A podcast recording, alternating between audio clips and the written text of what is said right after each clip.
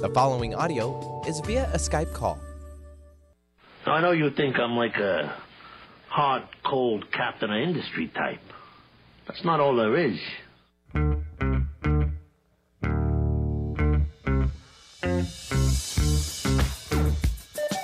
TGIF, it's Manson Mitchell with Gary Manson, Suzanne Mitchell. A double shot of good conversation with great guests to jumpstart your weekend. Manson Mitchell, you're on the air. Thank you, Eric Kramer. Hi, everybody. Happy Friday. This is Gary Manson. I'm Suzanne Mitchell. We are Manson Mitchell in your ears for the hour. Thanks for staying there with us, we say optimistically, and today more so than usual because of our special guest. But we also want to say hello to bad boy Benny Mathers at the board. Benny, how are you doing? Doing very well. The potatoes are charging the station efficiently right now. So we're just making sure they're good to go. Mm-hmm. Nothing but the best. Nothing High tech all the the best, way. right?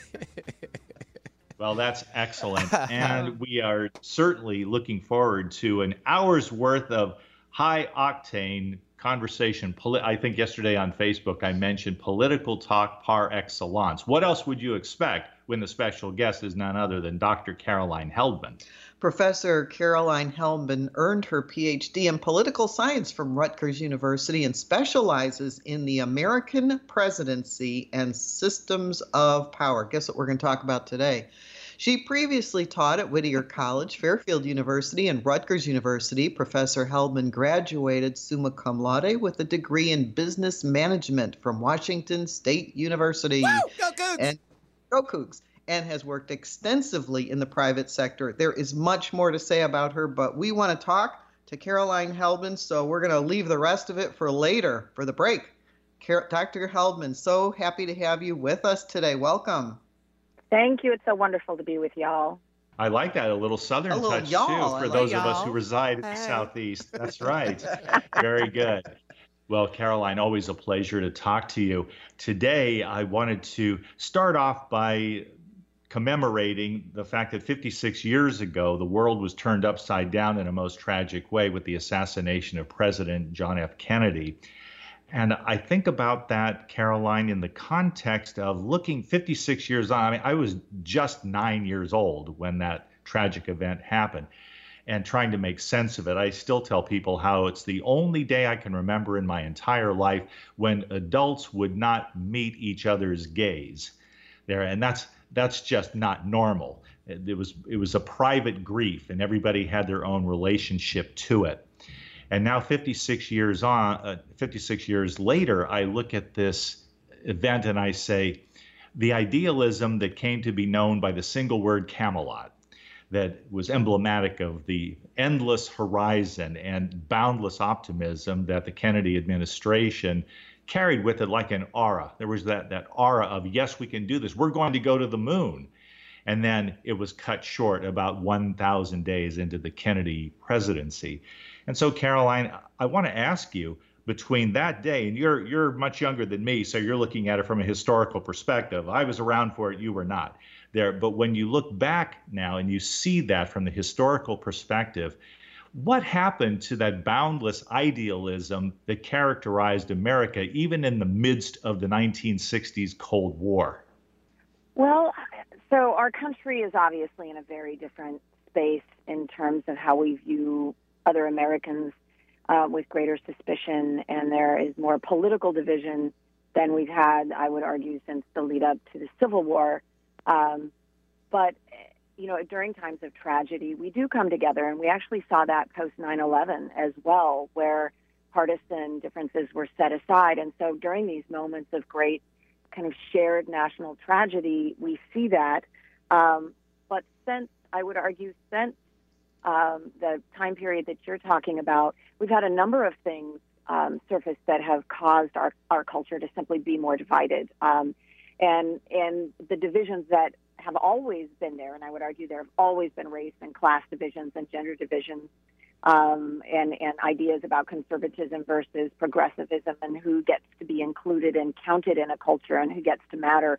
Those divisions have always been there, but they are so much more amplified in a social media age and in a mass media age, where political leaders and those who stand to gain from divisions can much more easily generate these divisions and fan the flames of division. And we, in, in the modern age, have never seen someone fan the flames of division as much as Donald Trump. You know, when Gary and I were talking about preparing for the show today, what you have touched on is exactly what we were talking about in our living room. And the, the phrase that I came up with was from train tracks to Twitter. Gary said, Oh, I like that. Train tracks to Twitter. When Abraham Lincoln wanted to talk to the Americans, he got on the train and spoke from the back of the caboose. And then when you think about the um, the Kennedy uh, Nixon debates, the people who heard it on the radio thought that Nixon had won, and the people that saw it on TV thought Kennedy had won. And that was the distinction between the audio and the visual. And then, eh, you know, uh, President Obama probably made the first and best use of social media and his grassroots effort. So I'm looking at, okay, train, radio, television, social media, and now Twitter. And I'm wondering how these uh, modes of communication intersect and how they influence the presidency. Big question. Yeah, and, and one that researchers have thankfully spent a lot of time thinking about. Uh, certainly, social media the social media age was not upon us with the presidency until um, until President Obama. So we have the advent of um, you know Facebook and really wide adoption in 2006, and then we have Twitter um, wide adoption uh, with Twitter and Instagram later that decade, 2008 and 9. Um, and so we've this technology is very new. It's very new for campaigns, but it's certainly very new for governance, right? And we didn't see President Obama use social media for governance in the same way that we are seeing Donald Trump use uh, essentially Twitter um, in order to convey and you know establish positions and get the public to think a certain way, um, and even to to communicate with foreign adversaries or foreign allies. Um, we've he has taken it in a direction that I think is really unhealthy for the presidency, regardless of, of where you are on the political spectrum. Um, simply because you know the the small number of characters and and the instantaneous nature of Twitter means that decisions or things that are being said are, are maybe um, not maybe they're certainly more off the cuff than they need to be, right? So for a president, you want this person, uh, we, you want him or her to be introspective. You want them to be thoughtful and planful prior to responding to things.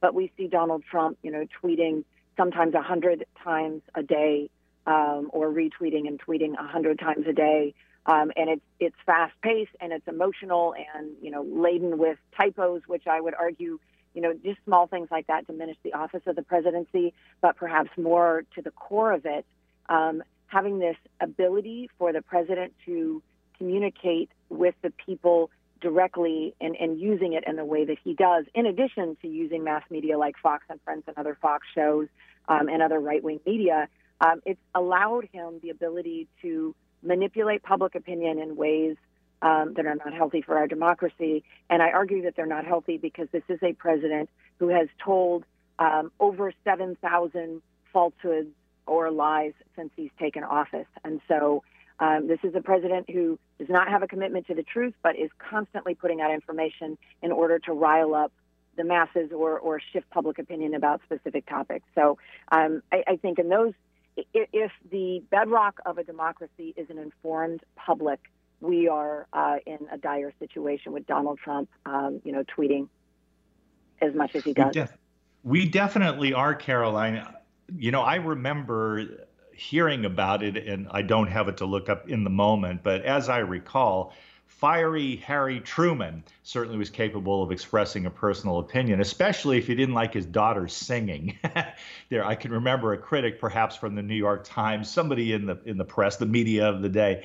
There, he wrote a personal letter, and hereby hangs the tale. He wrote a personal letter that I believe started out, "Dear so and so." You are a son of a bitch. and then he went on to just ream this guy for criticizing his daughter's public performance when she tried a singing career, or at any rate was giving that performance. And it, she received unbiased, coverage and criticism from one person who looked at it as a performance and not simply a public presentation by the daughter of the President of the United States. He was a critic. And so he got told off. The difference is Harry Truman sat down, wrote a letter, and told off this music critic. Donald Trump sends endless tweets with the intention of not only expressing himself, but ginning up his base so that it has a massive effect and he becomes an instant influencer. That's very different from writing a personal letter to someone whose opinion you don't care for. Precisely. And, it, and there's no issue, obviously, with presidents being passionate and um, taking positions. That, that is sort of that is their job. But when you have a president, for example, in real time tweeting uh, what you know uh, the ambassador to Ukraine uh, or former ambassador uh, Yovanovitch uh, says felt like a threat to her while she's testifying before Congress. I mean, that it's just an unprecedented moment, right, where you have a president tweeting something about a witness who's testifying against him, and she says it feels like a threat, or you know, threatening um, adversaries, um, putting out that sort of information. Um, we, we've just never been here before, and unfortunately, technology is way ahead of the culture with this, or at least way ahead of our democracy, in that there don't appear to be checks on Trump using social media as a means of threat, as a means of manipulation, and as a means of you know drumming up and ginning up emotions in politics, which I think are really unhealthy. And if you look at, at, at the you know the base of what has divided our country and have and has people you know some um, commentators talking about civil war. I mean, how did we get here? Um, and we got here because we have technology in the hands of someone who is not as dedicated to our democracy as he should be. And he's in an incredibly important position, one would argue the most important position when it comes to protecting our Constitution and our democracy. You know, Caroline, when uh, Gary and I were watching the impeachment inquiry hearings this year, we saw quite a number of very intelligent, sober, thoughtful uh, people, very patriotic people, and it was it, the the um, the difference between what they were testifying to very very carefully um, measuring all their words making sure that they were being accurate not jumping to conclusions because these were fact witnesses so they were only giving the facts and wouldn't offer opinions in many cases. And to, to see that kind of excellence and to, there was a part of me that said, What is going to happen to this? It reminds me of a hundred years ago or, or so when one of the most important things that you learned in school was cursive writing. And, and when you learned it, you wanted to make the letters beautiful, you wanted them to be readable, you had your own style. And so cursive writing was considered um, an, an art, uh, uh, very important for one's education and for communicating. And since then, there are schools that don't even teach it anymore. I have uh, a niece that only learned how to print because her school never taught cursive writing. And of course, now everything gets typed.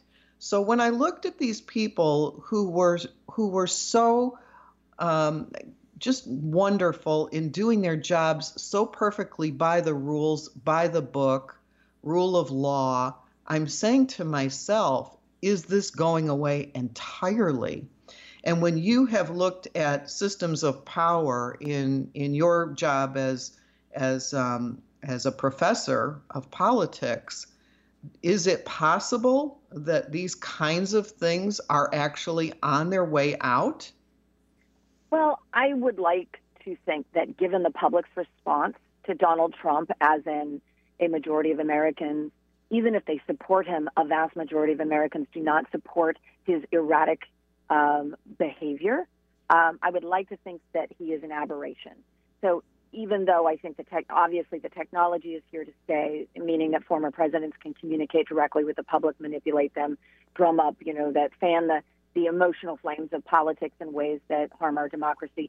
That's certainly a potential, but my thought is that uh, you know even Republicans who continue to support him have you know a lot of them are holding their nose um, about the way in which he behaves um, in in I would argue a very unpresidential um, way. Um, I would like to think that regardless of, of the party of the next president and following presidents, that we have learned our lesson about electing someone with uh, you know, Donald Trump's temperament. Um, this is a man who came into office, the only presidential candidate ever uh, who to make it to the general election with no political previous political experience and no military experience, and with this sort of you know brash uh, persona that was his brand. And I think a lot of folks thought that he would get into the office and the office would change him and it would make him more presidential. But at the end of the day, what has happened is Donald Trump has actually changed the office. But I do, I am optimistic that regardless of the political party of the next president, um, that the office will be the presidential veneer and the dedication to the Constitution and, and processes and procedures and institutional rules will be reinstated. I think that that the country is exhausted, regardless of whether you support his policy positions. Um, we as, as a nation are simply exhausted uh, by you know the 24/7 spectacle that is Donald Trump. And there are those who believe that that's all part of the plan. If you listen to someone like Steve Bannon, deconstructing and ultimately destroying the state as it exists, as functional machinery, turning it dysfunctional, and then leaving it behind as rubble as you go on to your own vision of what the world should be is very much part and parcel of what you're talking about. There are people, a great way to get rid of your enemies is to exhaust them. Yeah, that's a great point, Gary. And I, I certainly think in looking at what's happened just in the last few months that, that it that has happened, right? The, that Donald Trump has made the nation so exhausted and so immune to what would otherwise, you know, be massive scandals that, for example, when Donald Trump um, told officials not to participate, to ignore subpoenas from Congress in the impeachment hearings, for me as a constitutional scholar, you know that that was a heart clutching moment where the the checks and balances, the basic structure of our democracy, our democratic republic, of one branch of government being able to hold the most powerful branch of government accountable, um, you know, barely made a blip in the news. And so I think that, that in the short term, um, this kind of destabilization and deconstruction where everyone is so exhausted that these kind of horrifying, you know, anti-democratic um, actions barely, you know, barely pierce public consciousness. I think that is where we are now. But I think there's also just such a deep desire to return to, you know, basically not having to think about the president for a couple of weeks. Wouldn't that be a glorious moment? Um, I do think there's a dedication to restoring the institutions and procedures, um, even though I think the longer term damage of, of what he has wrought, um, you know, it, it, will take longer in terms of repairing the individual and, and the, I would, you know, the partisan kind of strife um, that, that he has promoted and, and has festered during his presidency. I can still remember because I was just precocious enough when I was nine and 10 years old to take an interest in such things. I can still remember, Caroline, how desperately Democrats wanted to have LBJ win the 1964 election with such a convincing mandate that conservatism, as embodied in the person of Barry Goldwater of Arizona, Senator Barry Goldwater, would be obliterated, would be considered a great irrelevancy.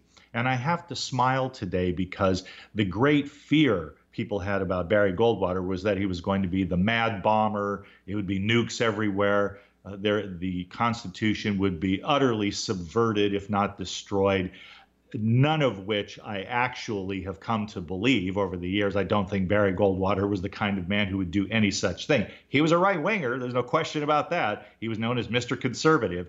But when I look at Barry Goldwater in the background compared to what Donald Trump is actually doing, and particularly uh, following on a trend that you know very well has been going on since at least the mid 1980s, taking conservatism and marrying it to evangelical Christianity, we're looking at the very kind of movement that Barry Goldwater himself warned us would be destructive to the republic.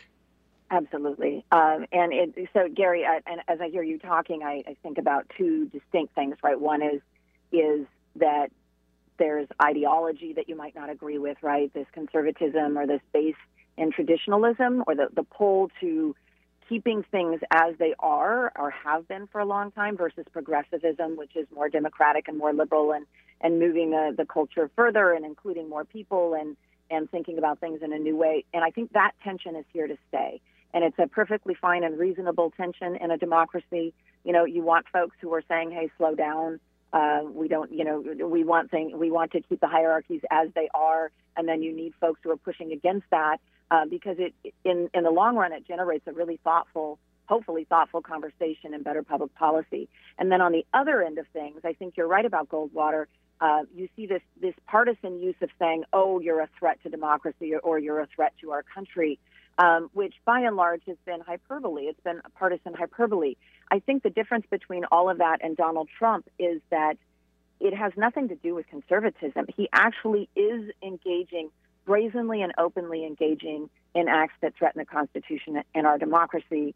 Um, he's abused his power uh, for political gain, and we've seen that so clearly in the Ukraine scandal. We've also seen it, you know, in terms of Amazon and pushing the post office to double rates for Amazon because he doesn't like the coverage in the Washington Post.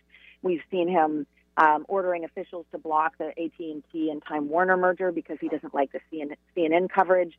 So, you know, getting back to this idea that the single most dangerous threat to any democratic system is that the ruling power will use its governing power in order to entrench itself illegally or to stay in power beyond what the people want. Um, and and so we see him uh, doing it, openly engaging in this in ways that previous presidents, if they did, for example, Nixon certainly did, but he covered it up.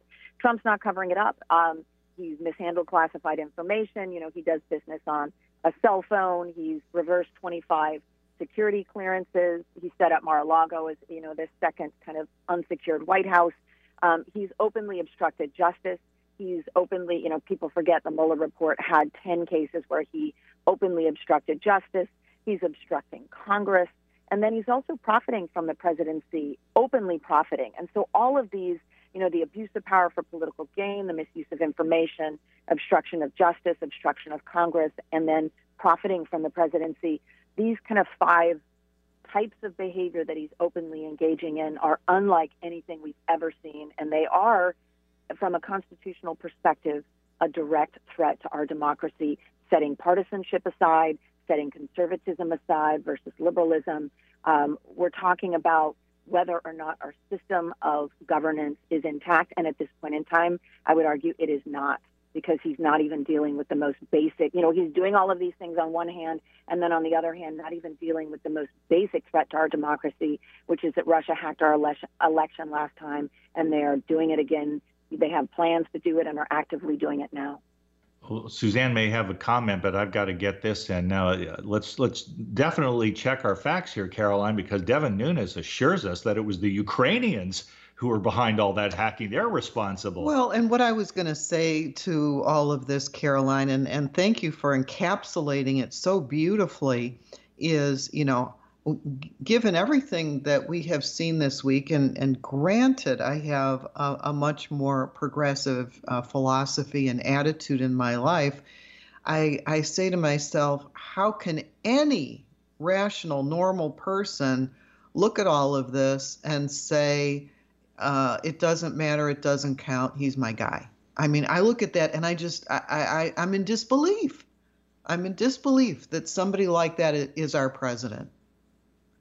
Well, uh, he speaks to a certain segment of the population, and if we look at who that segment is, uh, I think it's important to keep in mind that that you know one in five Americans actually voted to put Donald Trump into office, and and of those, you know about about a third of the public still supports him, but it's still really only one in five Americans, and it is a myth that they are economically depressed or or were you know more likely to be economically depressed in 2016. In fact, we know that lower income folks actually voted for Hillary Clinton. Donald Trump supporters are very unique, right? They um, tend to be white, they tend to be male, although there are you know a, a majority of women elected him. A majority of white women no longer support him, which is interesting. Uh, but he speaks to something. He's, I believe, he allays the fears of those who are worried about the shifting social order. So if you look at how his rhetoric and and the emotional appeal of his politics, I think he is speaking and tapping into the fears of white men who are worried about the shifting social order. And and the social order actually is shifting. So if you look in the past 50 years, women have made gains, people of color have made gains, LGBTQ plus folks have made gains. We're now having national conversations, you know, about inclusion and diversity and fairness. And these are not conversations that we we were having even a couple of decades ago on a national level. And so I think that Donald Trump is the last gasp of a truly shifting social order. And I'm, I'm looking at data and I see that marginalized people, while we have a long ways to go in our culture in terms of marginalized people actually being considered, you know, a full part of our society, we've made great progress in terms of uh, economic progress, political progress, and social progress. And so any system that has people at the top who believe that they are entitled to be at the top, when that system when when their unchecked uh, entitlement or privilege starts to be checked because the order is shifting, there's a great deal of fear around that. And so Donald Trump is tapping directly into that fear of the shifting social order. And and at the end of the day, while it's incredibly painful uh, that there's a backlash against what I consider to be, you know, basic human progress, um, I do think it's a very positive sign that the social order is actually shifting. Because if we weren't seeing a shift in this non meritorious hierarchy with white men at the top, if we weren't actually seeing that shift, then I don't think we would actually have such a vitriolic backlash against it. Oh, well said. Well said. Thank you. Um, yes. And I also heard what you said earlier about um, needing both the people who move us forward and the people who don't let us move forward too fast. And it's a little bit like a left foot and a right foot. You know, you want to be able to walk evenly with both feet. You don't want to be one footed and hopping around. So you do need people who say, you know, let, let's go forward, let's include more people. It's okay for the social order to shift. And then you've got the people who are saying, oh, but not so fast, not so fast. Let's take a look at this. Let's go slow.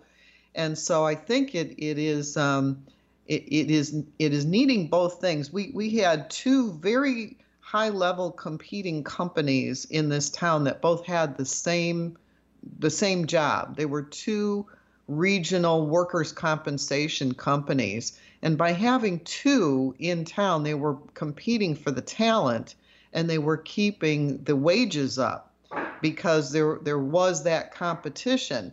And so I think the competition of the progressives and the conservatives really keeps us at a high level. And I like that you say that the the social order is shifting. One of the ways that, that I picked up on it is an increasing number of commercials on television with mixed couples, uh, weddings and holidays and children and all kinds of stuff where one is black and one is white. It came about a, a lot after um, the marriage of uh, Markle uh, to um, Prince Harry. And, and so now I see so much more of that. And I'm going, this is a good thing you know, for people to start thinking of this as normal and not, you know, so unusual. Well, and you bring up, yes, a, a, great measure, right, which is advertising. And, and the Geena Davis Institute just recently came out with a study that looks over 10 years and of the most popular advertisements and found that the number of uh, people of color and the number of women in advertisements is increasing. Certainly, the number of interracial couples is increasing. Also, the number of LGBTQ plus couples and themes uh, advertising around, you know, gay people uh, that has also increased. Um, and one stat that sticks with me in particular is that a decade ago, the, the amount of time that men were speaking versus women speaking in ads was seven to one. And that ratio has now gone down to two to one. So there's still a gap. And I, I think that's kind of the epitome of, of all progress, right? There's still this massive gap, two to one men speaking in commercials versus women.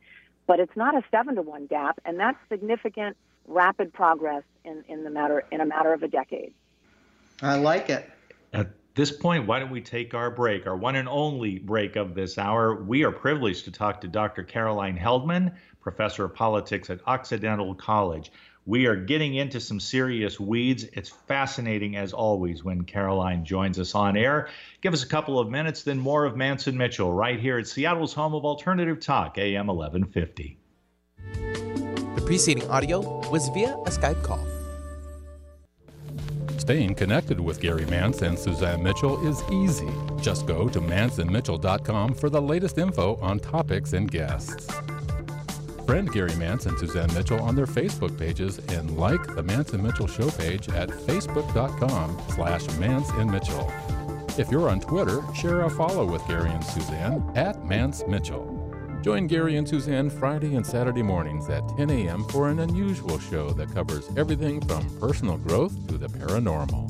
Here's an amazing act. Here's a tremendous act. Here's a startling act. The amazing, the thrilling, the greatest, spectacular, incredible, exciting, wonderful, world fame, most unusual novelty act. The home of the A team of Alternative Talk is mansonandmitchell.com. Heard right here on Alternative Talk 1150 AM or streaming live from your computer anywhere.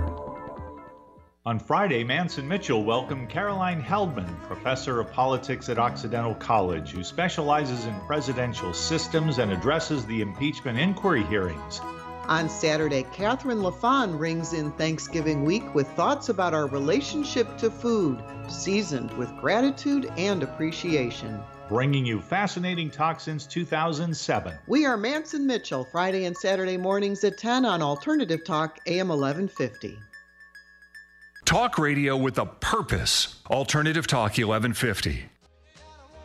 Can can I get a witness? Marvin Gaye. That was a great choice. Suzanne Mitchell. No kidding.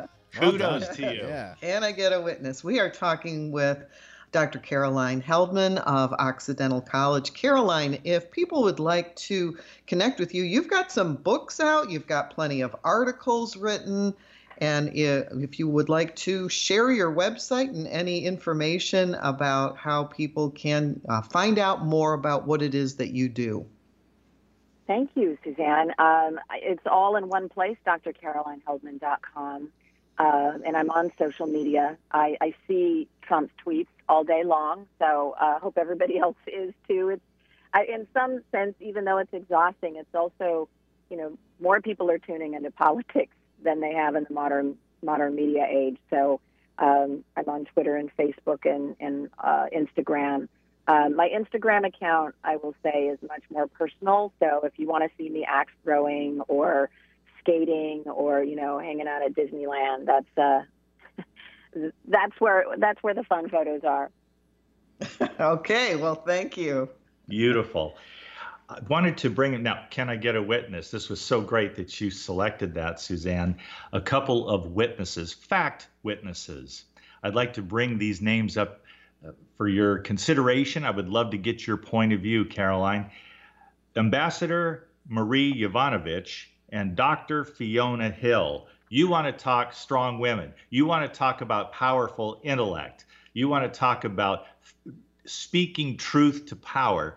These two women have honored themselves. They have clothed themselves in glory, as far as I'm concerned, for their experience, their wisdom, for their integrity. And yet, I say this to you, Caroline, watching Devin Nunes, whom I brought up sarcastically before the break, I could almost physically see the testimony of these powerful, experienced, and wise women shooting past the ears of people like Congressman Nunes and his colleagues on the Republican side during these hearings. It's like whatever they said, no matter how powerful and telling, it's it just wasn't going to fit their agenda. Well, and that's how partisanship makes us a little stupid, right? And and it's so um, it's sad to see that when people get really dedicated to their party and they view the other party as you know being the enemy and this kind of tribalism of you know my people or my in group it there's there's a little part in your brain that just turns off right? And so and and i whether it's devin nunes or it's you know a person on the street talking politics or getting viewing their party as a cult i think it's really uh, the, the thing that bothers me the most is it makes people less intelligent about being able to process information. And we certainly saw that with nunes and other, you know, partisan members of the House Intelligence Committee um, who went after both Yovanovitch and Dr. Hill. And I thought it was this incredible moment where Sean Maloney, uh, this representative, uh, accused his fellow Representative Turner of mansplaining to Fiona Hill, um, and that's a matter of public record. I don't know if, if, the term mansplaining has ever made it into the congressional record, but it, it did during this impeachment proceeding. And wow, um, Dr. Hill yesterday um, really challenging going after this manipulative framing from from the Trump camp that the Ukraine uh, hacked our, ele- our elections and not Russia. I mean, that's a perfect example of how social media messages coming from the top can cause a segment of the American public to simply believe something that is not accurate. There is no evidence that Ukraine was involved in the hacking of our elections, and yet there is ample evidence coming from 11 different agencies and being echoed by 17 sub agencies, um, bipartisan agencies of the U.S. government saying, yes, indeed, Russia hacked our elections. We know that 21 states had their electoral systems hacked in 2016. It was it's look it up. You know, ABC, CBS News, NBC. It, it was covered in mainstream media, and yet now we're talking about Ukraine hacking our elections. But but people believe that, right? Millions of Americans believe that because Donald Trump and his surrogates have been promoting that fiction, as Dr. Hill called it. And it was really wonderful. It's wonderful to see women as whistleblowers and to see women stand up for institutions. But I'll extend it beyond um, Ambassador Yovanovitch and Dr. Fiona Hill. I'll say that, that all of these Trump administration officials or former officials who are testifying in the impeachment proceedings are all doing so with incredible grace. Um, and it's great to see that on the Republican side. It's great to see people who possibly identify as Republicans, but certainly work for a Republican administration, who are are putting their patriotism and their love of country and democracy over partisanship. I also thank you for that, Caroline. Uh, brilliantly stated.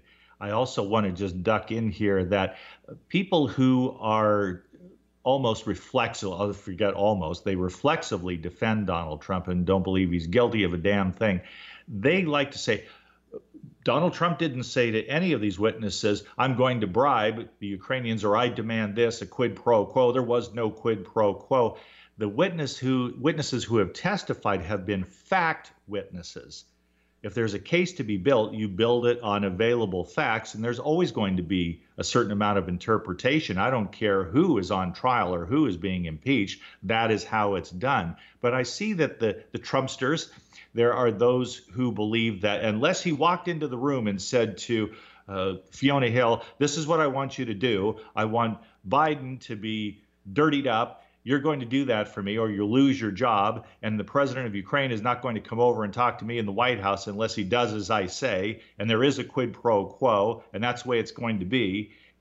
Why would he do that? Why would anyone do that when you are responsible for achieving things that suit your personal interests, that suit your agenda? And oh, by the way, wouldn't it be good if it benefited the country? Wasn't it Michael Cohen, who was shortly to go to jail, testified before Congress that that's not how Donald Trump works. He speaks the language of the mob boss, letting his wishes be known in a way that is inferential for those people who are expected to carry out his wishes without being explicitly told? That's a great question, Gary. And so I, I think it's important to clarify that in order to achieve the standard of um, high crimes or misdemeanors, uh, a quid pro quo is not required. Um, that is a very it's it it is a loose definition of you know high crimes and misdemeanors doesn't mean anything in the modern context. It certainly doesn't mean what the term misdemeanor means. If you look back at the history of that, um, the British Parliament actually invented impeachment um, in 1376, and they invented it because there were um, there were politicians and political leaders who were abusing the power of their offices. So it doesn't require a, a legal criminal violation. It doesn't require a quid pro quo. What it requires is that another branch of government, in this case Congress, decide that there has been an abuse of power of that office. And so quid pro quo is not needed. With that said, it is very clear that there was a quid pro quo with Donald Trump. Again, not not required for impeachment, not required to meet the standard for high crimes and misdemeanors. But if you listen to the testimony of specifically, um, you know, Taylor, Yovanovitch, I would argue Vindman, uh, Sondland, and uh, Hill, it's really clear that that Donald Trump that there was uh, that everyone had shared knowledge of what was happening, which is that Donald Trump, as he openly admitted, um, pressured the president of Ukraine to investigate the Bidens, meaning he asked them to investigate a political opponent, and that the money was held up. Nearly $400 million in aid was held up. So um, at the end of the day, it doesn't require a quid pro quo, but goodness, a third grader can see that there was a quid pro quo here. And it's also only sensible for anyone who is being accused or at least investigated to say, no, I didn't do it. That's, we have an adversarial justice system here. The idea is you say, I'm not guilty, and then the prosecution, in this case, the House taking the case to the Senate eventually, there has the responsibility of proving their case. So, yes, you will be accused, and you're only to be expected to say, no, no, there was nothing there, no quid pro quo at all. If you're a guilty party, you would be advised to say so. And, and Donald Trump initially did admit, right? He he admitted that he asked them to investigate the Biden. So whether or, or not there was uh, whether or not there was a money thing, which makes it even worse, he already admitted to you know what many believe is a violation of the office. Um, and then Mr. Um, Mulvaney, his acting chief of staff, told us all to get over it.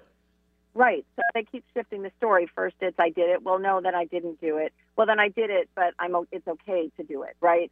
Um, so he's making up the rules as he goes along. But at the end of the day, about 70% or 73% of people in the most recent poll um, of uh, national polls with Politico say that they believe that there was a quid pro quo with the Ukraine. So uh, the fact is, when you look at, at the history of of how um, impeachment has worked, it's always been very political, right? So there have been three cases where impeachment could have happened.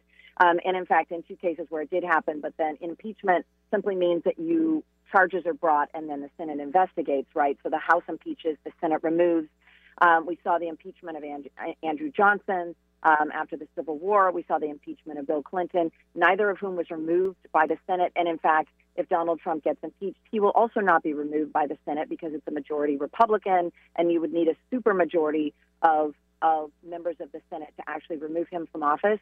But at the end of the day, what is distinct about what Donald Trump has done is that the, the previous cases were partisan, right? So, and keep in mind that Richard Nixon, it didn't actually get to that.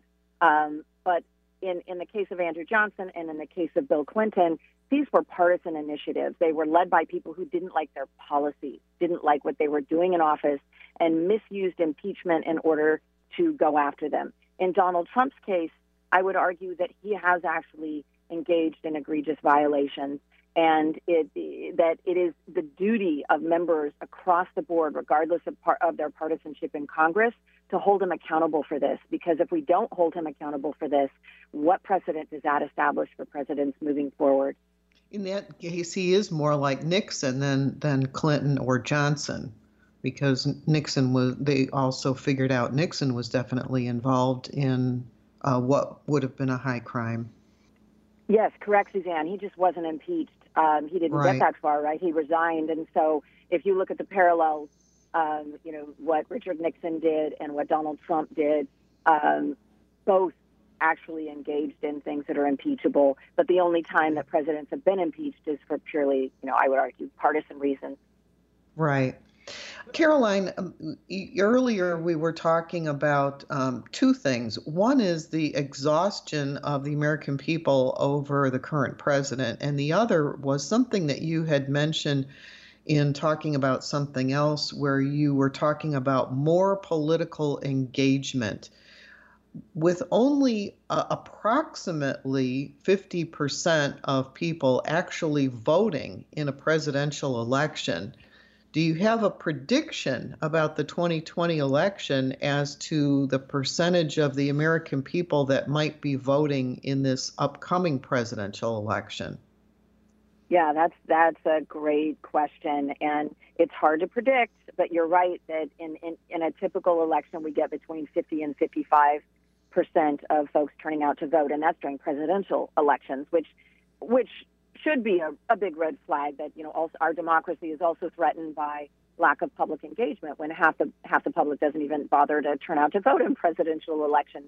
But something happened in uh, 2018 where we actually saw turnout shooting up, especially amongst uh, younger people, which is something that we haven't seen in quite some time. Um, so in 2018, those ages 65 and older um, had a turnout of nearly 70%, and it goes down for each age group, but I mean, just I- incredibly high for an off election year. And so, again, while it's hard to predict what will happen in 2020, my guess is that it will look um, historic, at least for the modern uh, media age. We started to see a massive decline starting, you know, in, in, in 1960 um, the 1960, 62, and 64 elections, we started to see voter turnout um, plummet in presidential elections. So I think we will see a significant bump in 2020 if 2018 is any indicator. And I'm glad you're talking about young people as well. The the high school students of Marjory Stoneman Douglas High School in uh, Parkview, Florida, uh, continue to lobby with the Florida legislature on gun control. And I would say that um, they're going to be uh, also trying to get the vote out from all of those uh, high school people turning 18. They're definitely going to be much more politically active because they they have uh, something in mind that they really want to accomplish with regard to uh, gun control, but also they'll be voting in the election. And so I'm happy to see more young people voting. Well, and they, they're a game changer, right? So, what we're now calling Generation Z, which is uh, young people ages 24 and younger, no longer millennials, right? Millennials are the generation ahead of them. If you can, if you want to feel old, think about that. They're, millennials are not the youngest generation anymore. Um, generation Z is very distinct in, in a variety of ways uh, that affect elect- electoral politics. Um, they, just to give you a sense, they're the most diverse generation that we've seen in the U.S. They're also the largest generation we've seen in the U.S. The millennials were bigger than, than the baby boomers, and Generation Z is even bigger than, than millennials. So they have the ability to change the political landscape. And their politics look very different than previous generations in that they are more liberal because they're growing up in an era of Donald Trump tweeting. They're growing up in an era of school shootings. Um, and so their their rates of identifying as Democrats and identifying as liberal and even identifying as democratic socialists is higher than previous generations. So you have this massive, diverse, uh, more politically engaged group of young people than we've seen in the U.S. political context in a very long time, and they plan to vote Democratic, which if you're the Republican Party, you should have. I mean, the Republican Party has has not done a good job of responding to demographic shifts that have affected turnout and have affected support for their party for the last two decades. And now the situation is very dire because at the end of the day, Generation Z is so big that you can't just demobilize voters with voter ID laws and with these, you know, these um, awful voter registration laws with the intention of making sure that that certain populations don't vote. All these hijinks from Republicans that we've seen in the last you know decades remain relevant. Those voter uh, anti-democratic voter me- measure hijinks won't work because Gen Z is simply too big.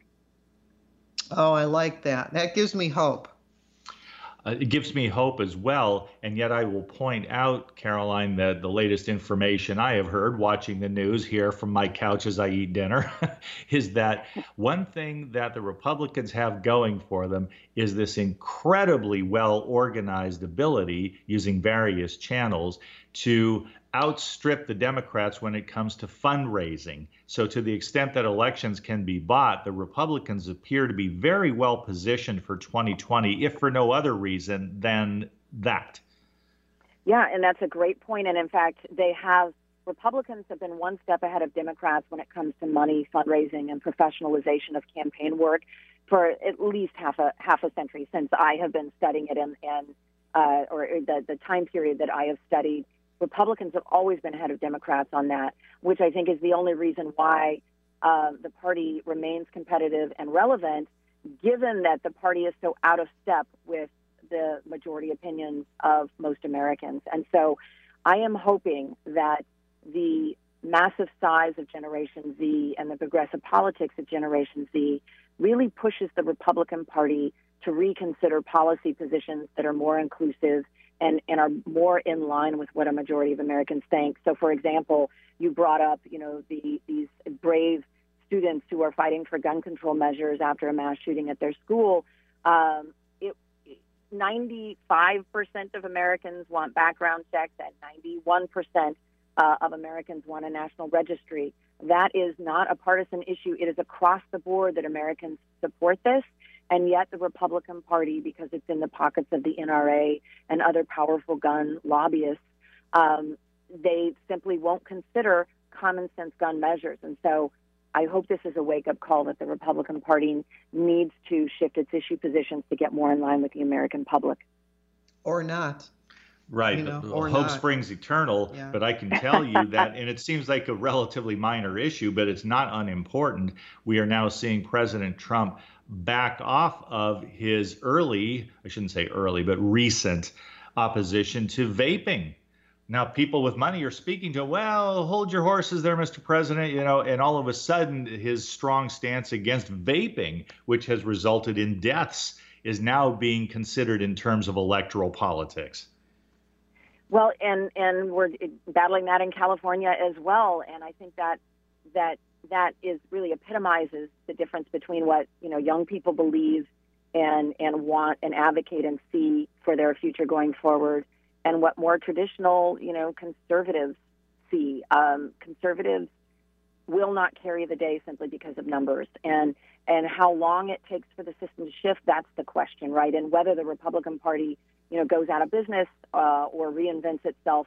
I would hope it reinvents itself because getting back to what we brought up earlier in Suzanne, the conversation we were having about the importance of having checks and balances on on ideological extremism. Um, and I, I'm not somebody who likes centrism. I actually think that that there are positions to be staked out that make sense based in data, based in history, and based in what is right and ethical and moral. Um, but at the end of the day, we don't. We do want to be able to check the fringes on either side. And the way that we do that is by having sensible Democrats and Republicans who are working together at a federal, state, and local level to bring about policies and regulations that actually benefit and keep in mind and, and advance the American public. You, you, know, we've only got two minutes left, but you, are reminding me that in watching the Democratic debates the other night and looking at the top four people now for quite a long time, uh, the top three Biden, Warren, and Sanders, and now kind of Pete's moved into number four. I said to Gary, this is the first time where I have felt as though um, the the nomination will not go to Warren or Sanders because they're just too far left. Well, and Buttigieg and Biden have done a good job of, of painting them as such. I'm certainly my heart is is with the Warrens and the Sanders of the world in terms of politics. But I think you're right, Suzanne, that if you look at poll after poll for Democrats, the most important question is who is most electable against Donald right. Trump, not whether or not right. my views align. So yep. I think we'll probably get a centrist candidate. Yep. And I want to put in a plug for Amy. Amy for America, Amy Klobuchar, I think she's an extraordinary person, extraordinarily accomplished, and someone who can work across the aisle. She's proven it. Does that mean that I will not vote for Joe Biden? I don't know what the race is going to look like by the time it gets to Florida. We will have to see. But I certainly hope that we get to hear from you, Caroline Heldman. You're such a wonderful guest. You have so much to offer. Sometime early in 2020, let's do this again. Sounds like a plan. Good. And thank you for being with us today. Great conversation. pleasure. As always. okay. All right. Thank Coming you. Coming up next. Coming up next, we have Christine Upchurch, followed by the Susan Harmon Experience, and after that, a great little half-hour show called American Road Trip Talk with guest with go- host. I say guest host, but you're the actual host. I'm the guy behind the mic, and I hope to have you join me today for this Oh, particular I episode. think I will. Thank you, ladies and gentlemen. I hope this is the start of a great weekend for you. Stay tuned whenever possible to AM 1150, Seattle's home for alternative talk.